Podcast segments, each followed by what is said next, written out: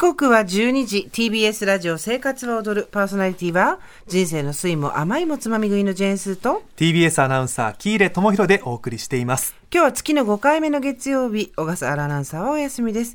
今日は喜入アナウンサーとここまでお送りしてきましてこれから1時間もよろしくお願いします。お願いしますさあ、ここからはシリアスな悩みから徒歩な相談まで、皆さんのお悩みについて考える相談は踊るのコーナー。まずはですね、キレさん。はい先週の相談者さん、ラジオネーム歌子さんからメッセージが来てるんですよ。で、これね。そうそうそうそうそう。歌子さんのご相談内容は、高校生の息子さん、3年生になって新しい人間関係がうまく築けず、お昼ご飯一人でトイレで食べてるというのを聞いて、え親としてどんな声かけをしてあげるのがいいかなという内容でした。小笠原さんはですね、うん、まあ、えっと、私と一緒にトイレじゃなくて屋上とか保健室とか入れるとこ他にあったらいいねとかね。あと文庫本とお弁当と一緒に出てあげて、時間潰せる方法あればいいねなんて言ってたんですけど、キーレさんも聞いていただいてはいるんで。、でスーさんもおっしゃってましたけどそういったことを親に話せる関係っていいなって思いましたね,、ねえ。我々はもう高校3年生になって何一つ親に知られたくなかったですからね。うんそう考えると素晴らしい親子関係だなと思いました。ということで、歌子さんから実はこんなお返事が届きました。ご紹介させてください。リスナーさんが知らない他人の悩みごとにこんなにも丁寧に応援してくださることにとても感動しております。人の温か温かさに触れ涙を流しました。ありがとうございます。何度も何度もリスナーさんの皆さん、みリスナーの皆さんからのメッセージを読み、親の価値観や希望を押し付けていたということを痛感いたしました。人それぞれという言葉を分かったふりしていました。皆さんからの意見を取り入れながら、彼を見守っていきたいと思いますということで、あの、皆さんからたくさんメールをいただいたので、それをスタッフの方がですねあ、えっ、と、そうでしたはい、あの、抜粋して編集して、えーお送りしてます。あの、ご住所とかは一切あの伝えないような形で、いつもリスナーさんにはお答えしたものを、お答えいただいたものをね、あの、メールいただいたメールをお送りしてるんですけど、歌子さんのとところにも届いたようです。ありがとうございあました。りがとうご。ざいます。それでは今日の相談に参りたいと思います、通算2300件目のお悩み30代男性からの相談です。ジェーン・スーさんキーレアナウンサーこんにちは。こんにちは。今回失恋相談をさせていただきます。私はあまり恋愛経験がありません。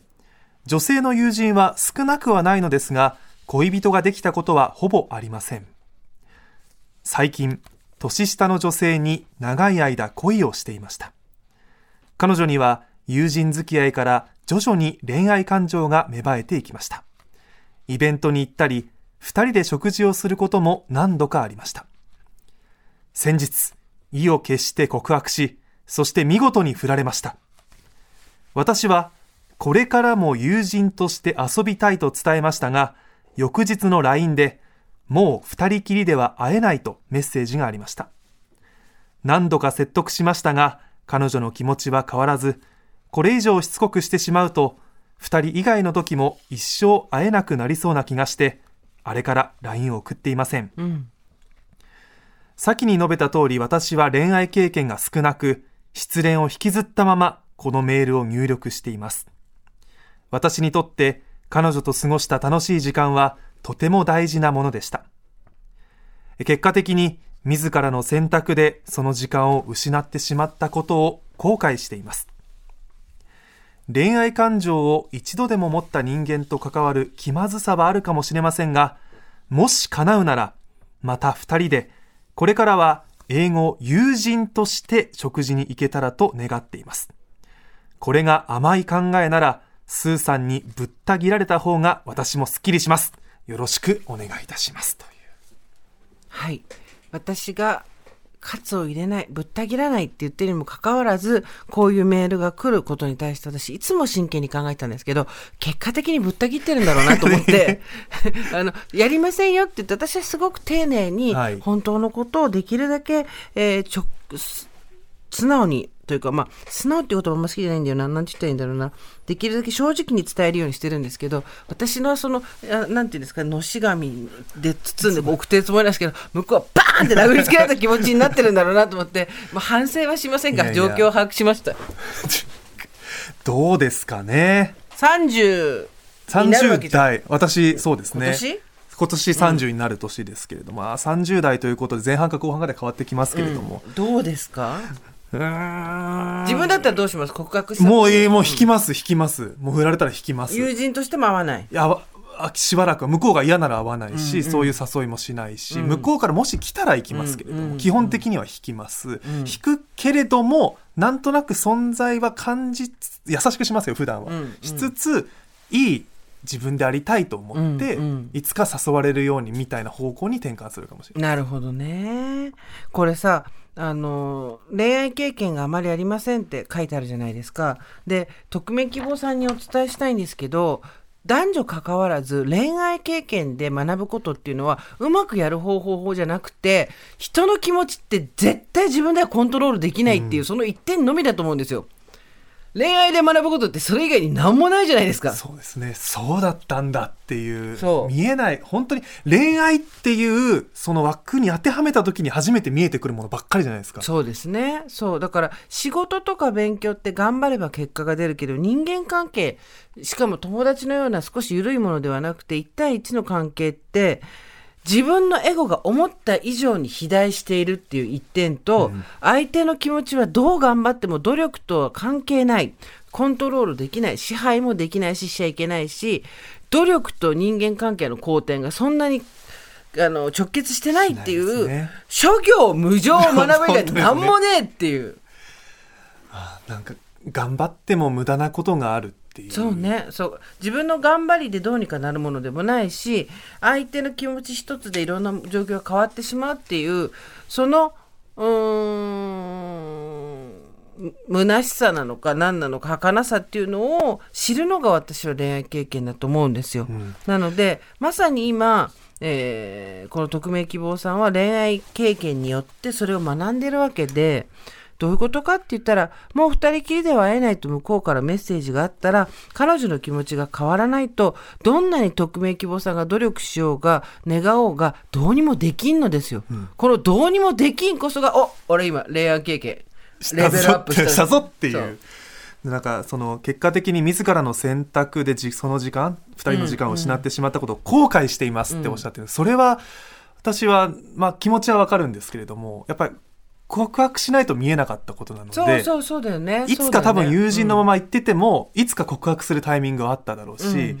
それが10年後20年後なってたかもしれないしでも今だったことは多分何か意味はあると思うので、うん。ここでまた視野がガッと広がって、じゃあ別の人との恋愛が始まるかもしれないしこの今っていうのはいいきっかけになる可能性もあるなと思いますけど、相手に好きな人がいたのかもしれないしもしかしたら隠してるけど彼氏がいたのかもしれないし、その辺やっぱり好きっていう気持ちがひあの高まっていっちゃうと視野はどんどん確かに狭くなっていっちゃうんですよね。それはもう30だろうが40だろうが50だろうが関係ないと思います。どうしてもそうなっていってしまうのが恋愛感情。そして人の気持ちは縄ではくくれない。自分は本当にエゴマシーンっていうこのね。辛いですけどね。辛いですよ振られた時は、でも前を向くしかないっていう。まあね時間をかけてからでいいからだんだん別れてくると思うわあの忘れてくると思うんですけど彼女と過ごした楽しい時間はとても大事なものでしたっていうのは本当にそうだと思う。そうですね。でえーもし叶うならこれからは未来英語を友人として相談食事に行けたらでも2人でって書いてあるわけだからそこに何かしらまだ下下心とは違うんだけど、うん。彼女を独占したい気持ちはあるんだろうね。ちょっと感じますね、そこにね、ほら、あなたはエゴマシーン。そういうことを知れますよね、恋愛ってね。本当に。年取るとなかなかね。あんたまだ20 何言ってんの？積極果敢に。もうあどうですか？あのもしあの差し支えなければ教えていただきたいんですけど好きな人ができたら告白するタイプですか？私はするタイプですね。ああ本当？そうするとどうなります？でも伝え方は結構慎重になっちゃいます。付き合ってくださいまでとは基本言わ言いないですね。じゃあなんて言うんですか？え好きですって伝えます。それでどうこうしようとは思ってないと、えそしたら向こうが決めなきゃいけないんですか？向こういやそれを一回感触を確かめて次行くみたいな。え好きだよって言ったでらあ分かったその気持ちはあの受け取りましたみたいな感じだったらもうそれ以上言わないし、なるほど、はいでも向こうが「私も」って言ったら、ん。では次の契約に参りましょう。みたいな。そう効果出てくる感じだ。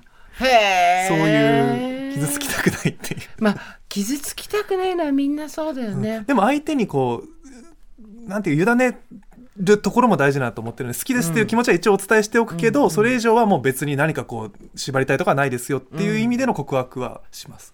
うーんとじゃあ好きです私も好きだけど彼氏とかは欲しくないから付き合ったりはしたくないのっていう可能性もある。あるってことですよね。オッケーオッケーって感じですね。それも全然それもあり。独占欲がないわけじゃないでしょ？そうです。でも、自分に自信がないし、うん相手を大事にしたいし、ずっと一緒にいたい。うんそれは友人としても含めていたいので、それを壊すようなことはしたくないと思ってます。同じじゃん。でも私はここまでしないです。あ好きですまで言わない あそうそうあの向こうが引いたらえ引く。引いたら引くってことか。うんうん、なんかその自分に自信がある人はそうなかなかいないと思うんですけどその好意をなんとなく向こうにチラチラっと見せて、うんで向こうも悪い気はしてない感じなんだけど何も進まないみたいなことってありません？あります。あのね、これからそればっかになるよ。あた30代前半、みんなそれで酸素薄いところですごいもがいてたもん。今から思うと。えじゃあこう、まあ、ドカンと踏み出す瞬間も大事だったりする。どちらかが何かをしないと、あの、みんなやっぱり、ずーっと一塁と二塁、二塁と三塁なんで、リリリリリリリリリリリリって言ってて、ずーっとリリ言ってんですよ。で、投手も投げないし、刺さないし、盗塁すんだかと思ったらしないし、ずーっと、で、たたたって目離したら一塁元は戻るんかいみたいな、そうそう。そうね。一塁、二塁が欲しいけど、一塁の方が安心しちゃうみたいな。そうそうそう。それで、ずっとリーリー、リーリー言って、35ぐらいになってますよ、みんな。ほんとそうだった。みんな、どっちなのみたいなことをずっと言ってて、男の子は男の子で、今時代も変わってきてるんでしょうけど、あの、ここで、うんって言ったら、結婚しなきゃいけないみたいなプレッシャーがあったりして、で、女の方はそんなんどうでもいいからっていう人もいれば、どうしても結婚したいからっていう人もいて、その、なかなかこう、区別もつかない中、リーリー、リーリー、あの、言って一塁から二塁、二塁からさ、もう誰もホームベースまで戻ってこないんですよ。そうだけど、リーリーの渋滞なんですよ、本当に。盗塁してみるとね、キャッチャーが暴投するかもしれないし。そう、そうなんですよち。ゃんとアウトになるかもしれないし、その姿勢を誰か見てるかもしれないし。でも、リーリー、リーリー言ってしかもリーリー言わ言ってる顔しないんですよ、みんなね。自分を見てるようでたるいですね、そいつね。でも、なんか例えば忘れられない出演とかをしたことありますか？ありますあります。それは、最近ですか？それともちょっと前ですか？えーっと、2019年ですねあ、。結構最近じゃんそうだはい。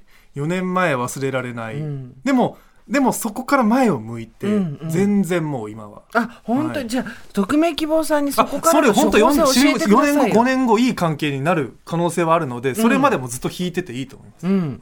4年後、5年後に友達としてまた縁が復活することもあると。ここで好意を伝えたことがむしろいい方向に行く可能性もあったりするんで。友達としてね。してねもちそうだよね。そうだよ。はいだから、キーレさんを見てあの人も2019年には大変だったんだよな大変でしたよあの、フィールドキャスターをテレビで見るたんびに、ラジオで聞くたんびに、あ、2019年に大変な思いをした人だっていうのを。見えない傷を負って伝えております。そう。なんで、あの、誰にでもあることだと思うので、あの、おただ、人間関係に関しては思い通りに、自分の思い通りにはならないってことだけ、胸に留めといてください。